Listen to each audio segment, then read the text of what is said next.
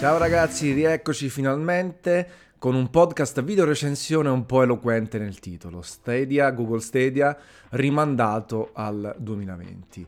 Finalmente è arrivata anche a me qualche giorno fa la Founders Edition. Google ha avuto diversi problemi a inviare la mail con i codici per Stadia Pro le confezioni fisiche, le attivazioni varie, quindi non è stato un lancio perfetto. E detto questo, l'ho provato in diverse configurazioni, soprattutto le mie. Cercherò di condividere la mia esperienza personale anziché fare qualcosa di oggettivo e cercherò appunto di dettagliarvi cosa ne penso.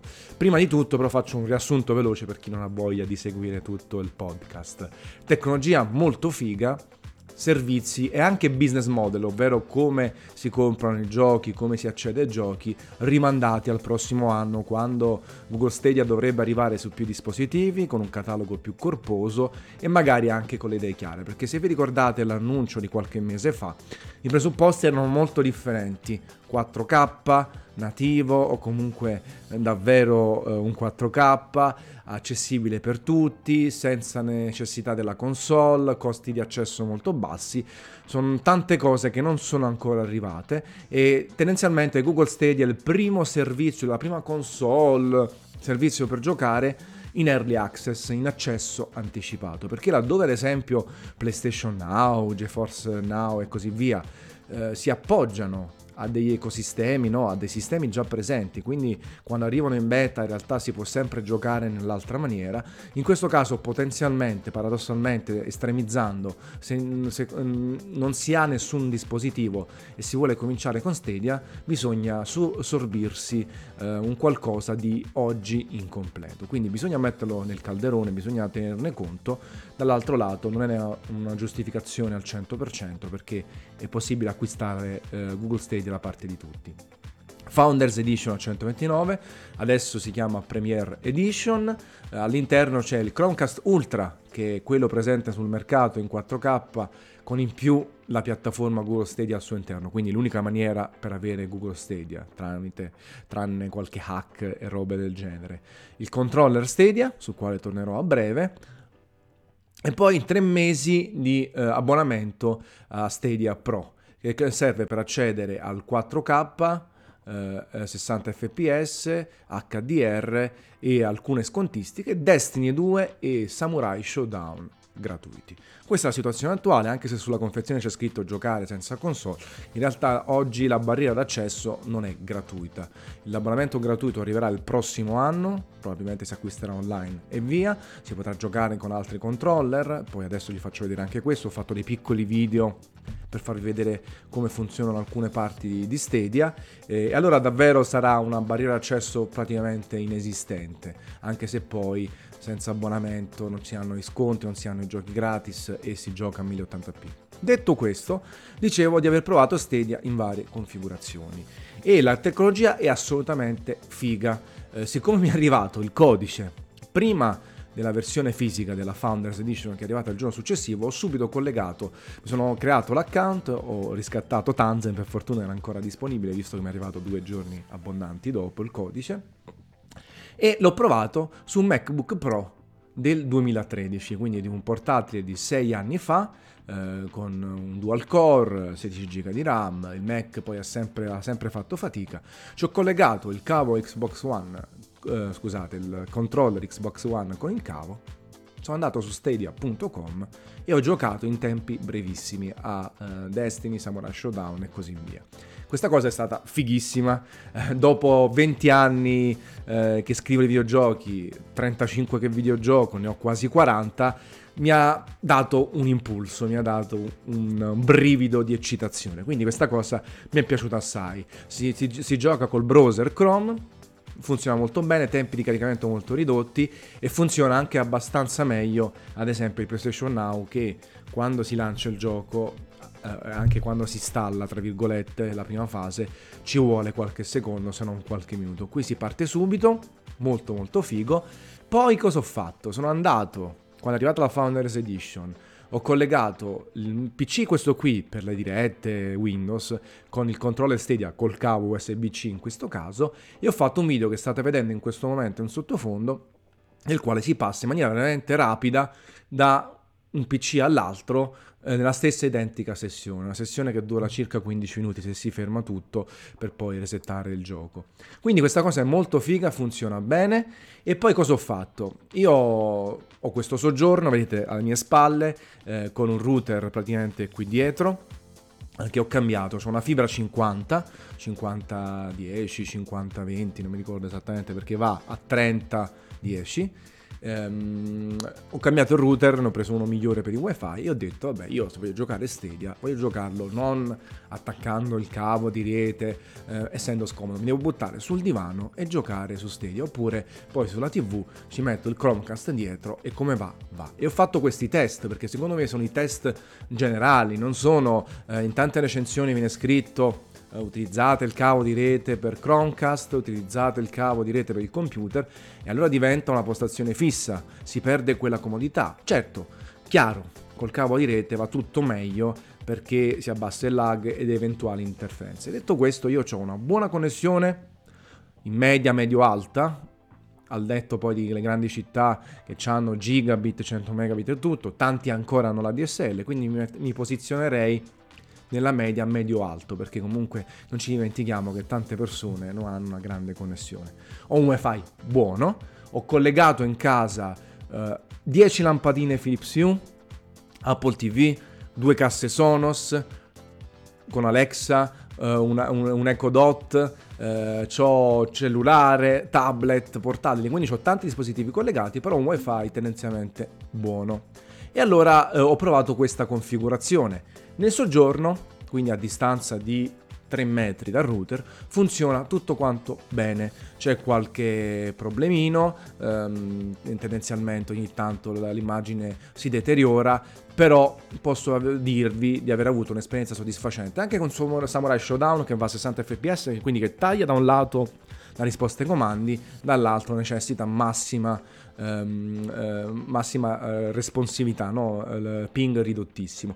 Funziona bene, eh, non si ha l'esperienza perfetta, eh, però è assolutamente giocabile. Quindi mi immagino, soprattutto quando ci sono titoli che non necessitano input costanti del pad, e non parlo soltanto di strategici, ma parlo anche di tanti altri giochi che non hanno questa presa costante, eh, la tecnologia è fighissima, funziona bene, è immediata, è rapida, si passa da un sistema all'altro e quando poi ho messo il Chromecast sulla TV, stessa identica cosa. Ho giocato Destiny, ho, eh, ricordatevi sempre di mettere la modalità gioco perché siamo al limite. Eh, quando si gioca nativamente ehm, il lag già può essere più o meno alto o basso in base all'input lag della TV e altre configurazioni. Eh, avevo, ho disattivato um, apposta la modalità gioco e Destiny avvertivo un po' di ritardo. Giocabile ma mi dava abbastanza fastidio. Ho messo modalità gioco e sono andato molto bene. La TV si trova anche lei a due metri dal, um, dal router. Ho provato a mettere anche il cavo comunque di rete nel Chromecast Ultra perché lì ho dietro ho tutte le varie cose, quindi ho dei cavi di rete penzolanti, però poi ho detto no, io devo giocarlo nella configurazione massima, attacco Chromecast Ultra, gioco.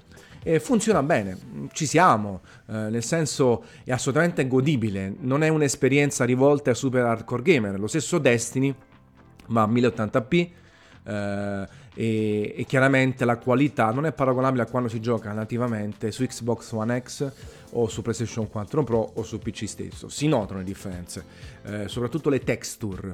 Eh, le texture sono meno definite, meno pulite, poi ripeto, quando c'è qualche piccolo cedimento, l'immagine, poi immaginate quando guardate un video si vedono gli artefatti, no? la compressione, quindi è chiaro che l'esperienza non è identica, ma è, ma è assolutamente godibile, ho fatto un ride, ho giocato diverse ore, è godibile, soprattutto per chi non ha provato il Destiny 2 originale su, diciamo, su console fisica o su PC soprattutto magari per quelli che non stanno iper attenti ai dettagli. Quindi diventa una buona alternativa che quando sarà gratuita sarà molto interessante, gratuita tra virgolette. Adesso 129 euro eh, siamo così così. Però la tecnologia funziona, cioè poi la be- tutto il resto è tutto da ancora rivedere, lista amici e altro, però è davvero bello, vedete, il, um, vedete i vostri giochi, cliccate su play, pochissimi secondi parte, i caricamenti sono buoni.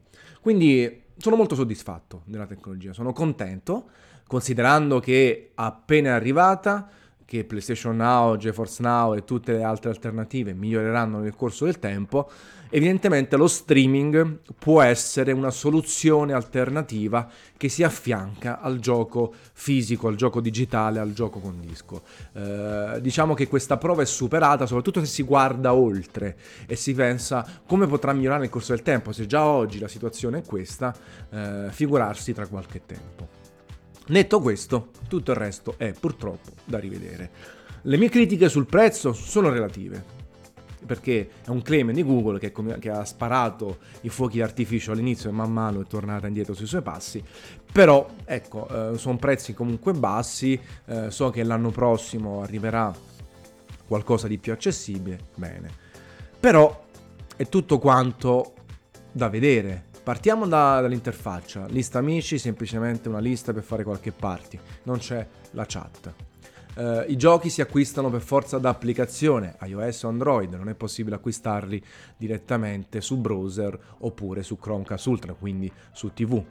I cellulari compatibili sono pochissimi, praticamente i pixel di Google, quindi questa ubiquità non è possibile. Io già mi immaginavo, pregustavo giocarlo su tablet. Devo vedere un po' se su Chromecast tablet funziona in qualche maniera, però ad esempio già su Safari uh, o Firefox cambiando l'user agent, quindi facendo finta di essere un altro browser, non funziona. Eh, il Chromecast Ultra comunque è un'imposizione da parte di Google. Eh, eh, quando un giorno dovrebbe arrivare tutto quanto su un TV o comunque in maniera più accessibile. E poi, devo essere sincero, soprattutto il business model non mi ha convinto. Allora, io devo spendere 9,99€ per avere un gioco gratuito al mese. Attualmente abbiamo Destiny 2 che ce lo stanno mettendo ovunque, eh, mi ha bussato l'altro giorno al citofono, mi ha citofonato l'Enel me l'ha proposto, e Samurai Showdown che è un bel gioco ma comunque di secondo piano. Il resto dei giochi si compra come gli altri, ci sono degli sconti Stadia Pro, ad esempio Red Dead Redemption 2 non è scontato, e, e, rimangono comunque sulla piattaforma Google. Io non sono un, uno possessivo, quindi non fa niente. Se il gioco è mio, anche se non sta a casa mia, va bene uguale. Però i 22 giochi di lancio sono pochi, sanno di già visto, sono copie carbone, c'è un'unica esclusiva bruttina. E, e allora io perché dove, dovrei comprare questi giochi se ho una qualsiasi altra piattaforma, ma anche se sono un giocatore occasionale che non gioca videogiochi a un certo punto però entra nel mondo dei videogiochi con Stadia. Attualmente 22 euro. 22 giochi sono pochi e il business model secondo me non va bene nel senso che eh, pago Stadia Pro oggi, l'anno prossimo non lo pago più. Poi devo comprarmi il gioco fisico. Perché non fare un abbonamento stile Netflix? Le motivazioni ci sono. Potrebbe costare 40 euro al mese perché stiamo parlando di tanti titoli terze parti, non stiamo parlando di Microsoft con la sua console, il Game Pass o Sony con le sue esclusive. Però l'acquisto singolo per una roba eterea, secondo me, non funziona. Io sarei disposto anche a spendere 30 euro al mese per avere accesso a 20, 30, 40 e poi 100 giochi, anche terze parti. Poi magari la situazione cambierà quando Google avrà delle esclusive, ma quanto ci metterà avere delle esclusive in grado di rivaleggiare con Gears of War, della Stoasa? Forse mai, perché Sony e Microsoft hanno acquisito quel know-how in tantissimi anni. Quindi sarà difficile fare una roba del genere. E allora questo fatto che io devo pagare da un lato l'abbonamento per gli sconti, giochi, pochi giochi gratis e il 4K, e poi spendere cifre quasi sempre piene al pari di PC, anzi me, eh, di più del PC, perché su PC poi tante scontistiche e altre, e adesso c'è Black Friday anche su console e così via. Questa cosa secondo me non regge, non regge oggi e non regge nemmeno domani. Poi staremo a vedere con un catalogo molto più corposo. Ma ad oggi abbiamo una tecnologia fighissima. Che bello, che bello, che bello, che si esaurirà per tutti quelli che hanno comprato la Founder o la Premier Edition in pochissimi giorni. Perché dicono che figata, che figata, ma cosa gioco? Non c'è niente di interessante da giocare, non c'è niente di nuovo o contemporaneo per adesso. È tutto già visto. E questa cosa secondo me è un grosso minus. Da qui rimandare Google Stadia al 2020. Diciamo che mi aggiornerei con voi verso giugno per vedere quanto è cresciuto il catalogo, quando arriva la versione gratuita, quando il servizio è disponibile su più dispositivi e contestualmente quanto la, la tecnologia è migliorata, perché vorrei fare un'ultima cosa sul 4K. I giochi non sono tutti 4K, Red Dead Redemption va a 30 fps, Destiny va a 1080p, ci sono alcuni giochi che sono upscalati, un po' come succede col checkerboard su PS4 Pro e in parte su Xbox One, quindi anche qui i claim sono così così. Mettiamoci gli artefatti video, la compressione, la qualità dell'immagine non è assolutamente paragonabile soprattutto per gli occhi attenti, con quella sicuramente del PC con grandi schede video, ma anche in diversi casi con Xbox One X soprattutto. E questa cosa è un altro claim sbagliato. Perché? Perché Google si è giustificata dicendo che sta agli sviluppatori eh, ottimizzare il gioco al massimo per lo streaming e quindi non è detto che il gioco vada a 4K nativi. La potenza dei server di eh, Google Stadia è circa 10 teraflop, quella di Xbox One per riferimento è 6 e quella di PlayStation 4 è qualcosa, quindi sono più potenti, ma non sono, non sono strapotenti in grado di dare il 4K nativo 60 per giochi a risoluzione, eh, scusate, a dettaglio ultra. Questa cosa non è possibile. Tra le altre cose, a fine anno prossimo arriveranno le nuove Xbox e le nuove PlayStation che avranno una potenza sicuramente superiore ai 10 teraflop. Già oggi 2080 è superiore ai 10 teraflop. Chiaro, Google può cambiare i server, aggiornare l'hardware, ma sarà un'operazione costosa da scalare, non immediata. Quindi ecco, eh, quei, quelle grandi claim del fatto che eh, i server di Google sono super potenti lasciano il tempo che provano che trovano. Sono potenti in relazione soprattutto a PlayStation Now, che ancora fa fatica con le risoluzioni. Quindi sono potenti per i servizi di streaming, ma non sono potenti se paragonati alle migliori schede PC o alle console, ancora di più tra un anno. Ripeto, Google poi può cambiare tutto, ma gli costerà soldi, tempo, eh, decisioni e altro. Quindi vedete, bisogna semplicemente, secondo me, con Google Stadia abbassare la cresta, le aspettative, smetterla di definire questo servizio rivoluzionario perché non lo è. Lo streaming già si è visto, il catalogo, i servizi, il business model è rivedibile. Detto questo, ripeto un'altra volta, la tecnologia è eccitante. Google ha il know-how, ha l'esperienza con i server per fare grandi cose. Oggi già ci sono delle cose fighissime che, ripeto, a 40 anni mi hanno sorpreso e faccio sempre più fatica a sorprendermi per qualcosa però ecco, contestualizziamo tutto, guardiamo con occhio molto curioso. Io sono stato early adopter, l'ho pagata questa Founders Edition e appena usciranno nuovi giochi che mi interessano, forse qualcuno lo comprerò per giocarci in streaming perché è più comodo. Poi è stato veramente life changing no? eh, vedere giocare, eh, girare Destiny o gli altri giochi su un Mac così vecchio che di videogiochi non ne capisce, non ne ha le possibilità. E quindi assolutamente bello, siamo contenti. Speriamo che Google riesca in tempi brevi a migliorare il servizio, business model, catalogo, streaming e tutto quanto, perché sarà una battaglia, tra virgolette, per la conquista dei clienti, dei consumatori, che si giocherà in pochi mesi. Google non ha tutto questo tempo, ripeto, perché quando arriveranno PlayStation 5 e Scarlett, anche l'opinione generale della massa sarà proiettata verso queste nuove console e anche per i non giocatori. Poi è chiaro, probabilmente il target di Stadia è quello di arrivare da un lato differente, no? Quello dei casual, quello dei non giocatori e, e, e, avvicinarsi poi agli entusiasti, a quelli che videogiocano. Staremo a vedere, ecco, perciò eh, non c'è un giudizio bocciata, non c'è un giudizio promossa, ma il giudizio è rimandata all'anno prossimo. Aggiorniamoci idealmente verso giugno 2020, chiaramente ne parlerò sicuramente prima qualora dovesse esserci notizie altro, ne parleremo su Gameplay Café. Nel frattempo la capata in bocca ve la da subito e ci sentiamo prestissimo su questo canale. Ciao ragazzi.